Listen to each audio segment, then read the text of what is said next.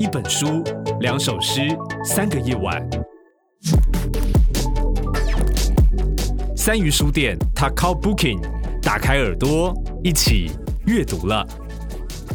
大家好，我是三鱼书店的尚恩。那现在在台北跟我一起连线的是依林。大家好，上次跟大家讨论了高雄一百的开端的由来，然后整个高雄市的呃市政的一个变化，政治经济。文化的整个市区的发展的脉络，那我们其实今天想要跟大家重返那一个在日治时期的时候，高雄人他们的一个休闲娱乐可能会找到哪些地方去，然后甚至那边有留下哪一些目前还有一些建筑或者古迹等故事哦。那之前讲过哦，就一九二零年代的时候，高雄市区就其高雄街其实很小，它就在哈玛星古山，然后甚至到盐城这个区域。那这个区域，其实我觉得。呃，如果大家对这地方很熟的话，那去相关周遭的一些地方，像是呃一些自然风光的地方，都应该是那时候我们会去游玩的地方。然后最直觉应该想到就是右边的话就是寿寿山哦，嗯，然后另外东边的话就是爱河。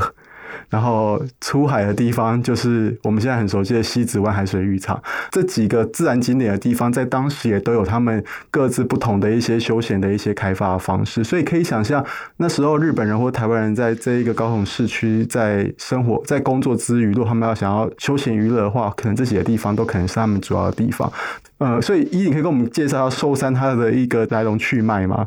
哎，应该说我们上一集不是有介绍到那个呃行政区嘛？哈，是。那其实它靠这个名词啊，就是本来因为寿山上面以前就有那个马卡道族的平埔族在那边生活，然后他们呃好像他们的说法就是他们称作那个竹林叫就叫塔靠，所以像那个以前汉人来到这边的时候，就问他们说：“哎，你这这边是叫叫什么？”他们就指这边的竹林说：“哎，塔靠塔靠。”然后，因为汉人的那个音，就是那时候主要还是讲，就现在我们说的台语嘛，那就是变成搭告搭告这样。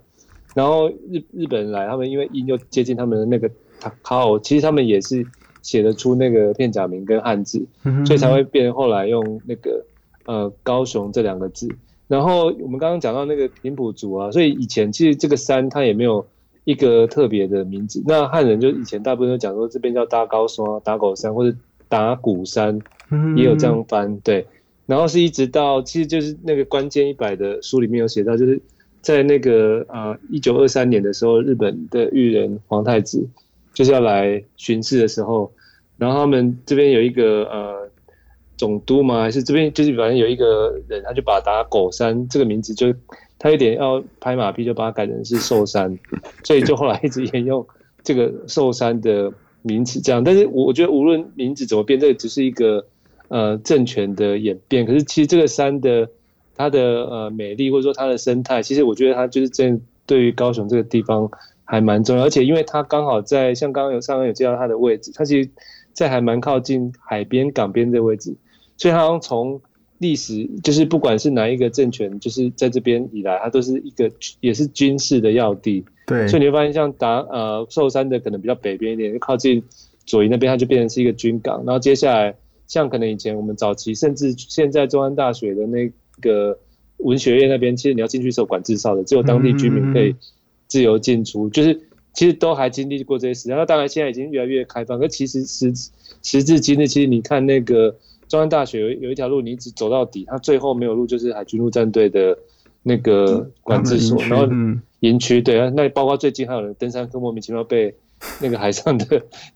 机枪榴弹打到，所以这边它就不管名字怎么变，就是它的生态，我觉得它一直也都很丰富。然后接下来就是它的这个军事的色彩也很特别。然后加上现在有一些呃，比如说包括后来有中山大学或者这些新的，就让这座山，我觉得它很有。呃，很特别的这种高雄的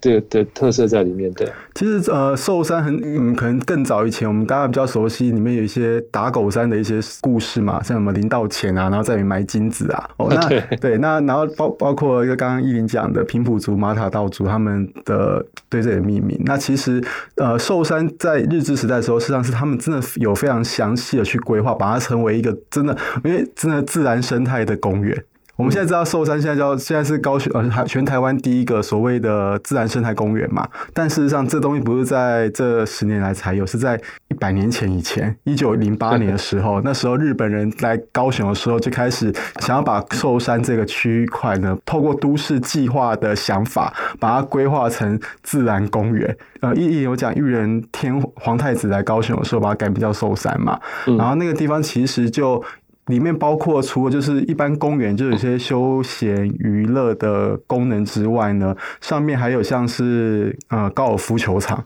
这个我看到这个文献的时候，我自己就觉得非常的哇，原来我们的寿山曾经有这么风光的时候。对他们，你可以想象那时候日治时代的一些，不管是日本或是比较有钱的人们，他们会到到上面去打高尔夫球，而且就证明，就其实这也看到高尔夫球从那个年代就传进到了台湾了。其实那个史博馆，因为这书是史博馆出的嘛，其实史博馆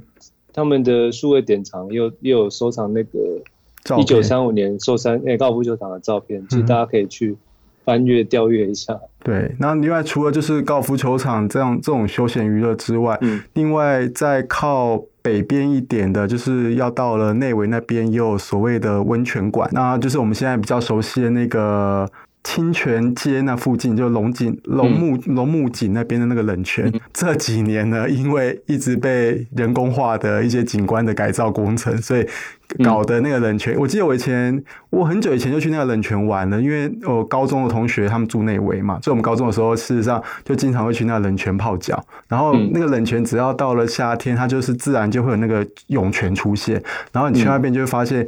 呃，旁边是走上柴山的去爬爬山的那个路嘛，登山路，然后就一群那种小孩子、大人那边在那边泡泡脚。然后过来冬天的话，就它因为它它没它没有水源，然后就会自然就泉水就不会出现。但事实上，在日治时代的时候，那个地方本来就是一个所谓的冷泉的泡泉的一个泡汤的一个温泉的地区，所以那时候也有不少的温泉屋。那如果大家也可以去看呃《高雄州地质》这本书里面，它就有介绍整个高雄温泉，就是。呃，就清泉街那个冷泉那个故事在里面。因为二战的关系，所以后来那个温泉馆就歇业，然后到现在就再也没有在那边再去去发掘温泉了。那除了这之外，其实，在寿山上，可能大家最最印象最深的，应该就是现在叫做国军的那什么忠烈祠哦，对，现在叫忠烈祠的地方，那就是以前的高雄神社嘛。很特别的一个意义是，它是全日本人到台湾。之后第一个新建的神社，其实现在还是蛮多那个疫情之前呢、啊，就是会有旅行日本的旅行团都会到那个点。那当然，因为高雄神社后来因为政治的关系，所以就国民政府来台湾之后就开始改造它了。所以其实现在神社的目前我们好像也很难看到神社原始的一些鸟居的建物了吧？好像只有几个保存在忠烈祠的某里面而已。对，我们看过很多日本电影，就像我们看那个横山家之味。嗯，对，横山家呢，他们家旁边就有一个小山路，可以蜿蜒到山上去。然后在山上呢，如果大家看过很多日本的像其他电影的话，他们山上通常会有小神社，或是不同的那种神神社的建物，大家就可以很虔诚那边去、嗯、去祭拜。所以怀想到一百年前的台湾人或日本人在高雄，应该在某个时候，那种秋天或什么时候，就可能这样爬山上去。对，那像我对寿山印象很深的就是。秋天过后，羊蹄甲就会把整个山路全部开满，嗯，你就可以想象那种就上山上山的过程当中，充满了风，然后充满了花，然后那种清新自然的感觉，然后到走到山顶，到神社，现在的忠烈祠，远眺过去又是高雄的海湾。以前日本人盖神社地点，以现在的角度来讲，就是他们的 view 都蛮好的。你会发现，那个现在你讲那个地方，就是看下去，一开始看港湾，然后铁道。嗯是最漂亮的地方，可是不过近期这件事情稍微有一点点被，呃，被打破，因为那边有一有一个有一个集团盖了一栋蛮高的大楼，把那个天际线已经挡掉了。哦，对对，是很可惜。寿山上的这个整个自然景观的休闲之外，其实日本人很早就在我们现在称作西子湾，但在日治时期那时候叫做寿海水浴场，嗯，就是在西子湾那个区域就已经有海水浴场了。而且是为了这个海水浴场，其实它就是呃，其实大家以为那个现在现在的那个隧道是军呃，就是国民政府来因为军事的需需求打的。其实他在日本时代就已经开通了这个隧道，然后就是为了大家可以快速的穿过寿山，然后去到那个海水浴场。对，就就是从哈马星直接进到了，不用绕一圈，就直接可以到海水浴场面去，就现在的、那个、去玩水了。所以最早是叫寿山洞，后来才叫七子湾隧道。所以其实因为我真的觉得日本人来到高雄，就觉得高雄这块地方很漂亮。对，所以他们还蛮会。蛮会玩，蛮会用的。对啊，因为其实山跟海水浴场这种，就是对我们可以想象过去最好玩、最 popular 的一些游乐设施，嗯，它就在短短的几百公尺里面就可以到达了。嗯，就是日本人真的觉得这个地方真的很很美、很棒。可是其实像我自己，我成长过程中很少到海水浴场去，因为去海水浴场都要收费，所以我 我自己都 那时候都很少去那个海水浴场。因为到这十几年来，整个又 OT 出去之后。你就觉得好像那个 西子湾海水浴场离高雄人的距离好像没那么近的感觉。不过以前，呃，我们讲到在日本时代那个寿海水浴场的时代，其实大家如果去看史博馆的照片，会发现它上面其实不是只有日本人在有用，其实包括很多台湾的住民也会去用。因为你看它上面戴的帽子，就有那种西式的那种，那个好像叫打猎帽，就是就是有点像以前的邮差帽子这样。然后也有戴斗笠的人，然后就是有各式各样穿着的人会在海水浴场玩。对，所以其实刚刚上恩有讲到说，这个年代蛮特别，就大概二零三零年代，它就是某一种，像以前不是有个纪录片叫《跳舞时代》吗？对，那我们我们刚刚介绍，其实有有一点点高雄版的这个跳舞时代，就是你看，哎，当时的人已经有海水浴场可以玩，有高尔夫球场，然后又有呃温泉等等。对，那时候其实除了寿海水浴场或是西子湾西子湾海水浴场之外，对岸就是那时候的旗津海水浴场，那时候他们叫旗后海水浴场，也都已经用好了。嗯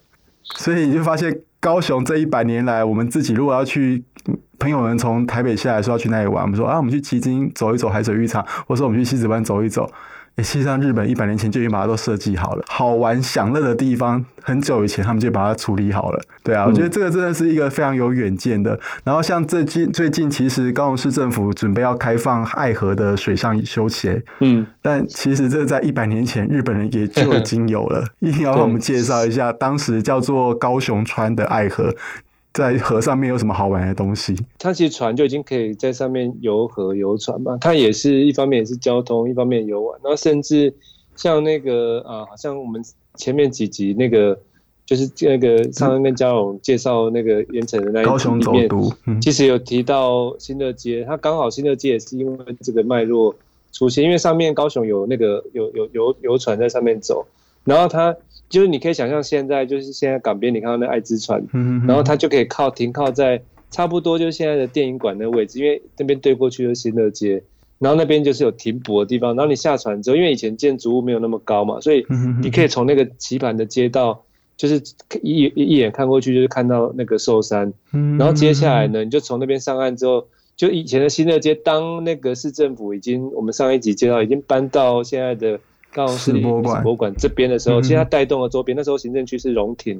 所以它旁边就是会有很多呃那个什么叫就是要谈政商交易啊、酒家啊，然后这些呃风化区。对，那新乐街当时候就是日本时代定的那个叫油库，就是风化区。所以等于说你从那个爱河这样游河之后呢，然后从那边上船，一路就是新乐街，又可以远远的看到山，然后又旁边又可以这些呃游玩等等，它就是一。一一整个就是设计的很漂亮的这样子一个一个一个这个叫怎么讲游乐区嘛游程对，都可以想象到画面，因为它的建筑没那么高，所以你从新乐街这样走，坐船上岸之后，然后你就可以这样慢慢的沿着新乐街走，一直走走走。事实上，从新乐街的爱河走到了那边，可以走到寿山的山脚嘛，登山口嘛，对，对，那其实而且以前建筑没那么高，一眼就看到。对啊，那其实很漂亮。然后然后走完之后，你真的。左转，沿着我们现在鼓山路走，就到了哈马星了。哈马星，对，我顺便补充一下，刚刚我们在我们之前上一集在聊那个世界规划，然后还有这一集的一些这个游乐设施。其实像我们刚刚提到新乐街啊、盐埕的这个路，其实大家如果看现在的地图啊，它不是朝向正北跟正南，就是它的南北向，它是有一点点偏的。然后那个之前我有听过，原来它是有个日本人，他是有设计，可能那个原因是因为它有一点点偏向西南。所以等于说，当我们那个，譬如说像夏天吹西南风的时候，嗯、它整个那个街区就是讲讲白话就是很通风啊。所以他们那个方向是有算过的，就是西南风进来，然后就走进来，就是整个对它就是整个很通风。然后包括像我刚刚会提到这个，是因为你看它整个包括从晚的规划到整个呃这个天然的气候、微气候的这种规划，它其实这个世界是是整套在在思考，对对啊，所以事实上高雄现在的目前这几个，我们现在盐城或是哈马星是现在高雄市政府不停在推动观光的一些很重要的地方。那当然，实际上在很久以前是日本政日本时代的时候，事实上在那边就已经开始做很好的规划了。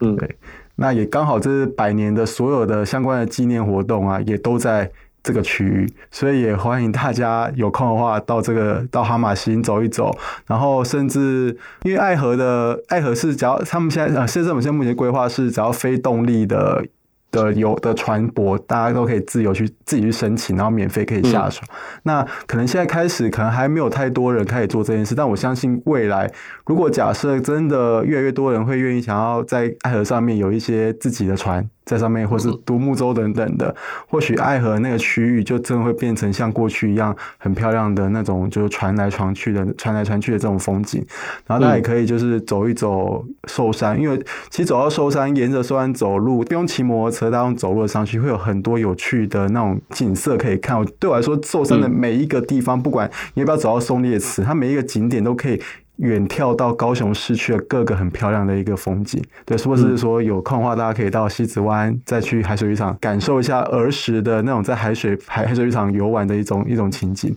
对，那我们今天这节目到这里结束，下次再跟大家介绍好玩的高雄的故事。那我们今天谢谢大家，拜拜，拜拜。一本书，两首诗，三个夜晚。本节目由高雄三余书店制作提供。订阅 Takao Booking，请上 Apple Podcast、Spotify 等平台。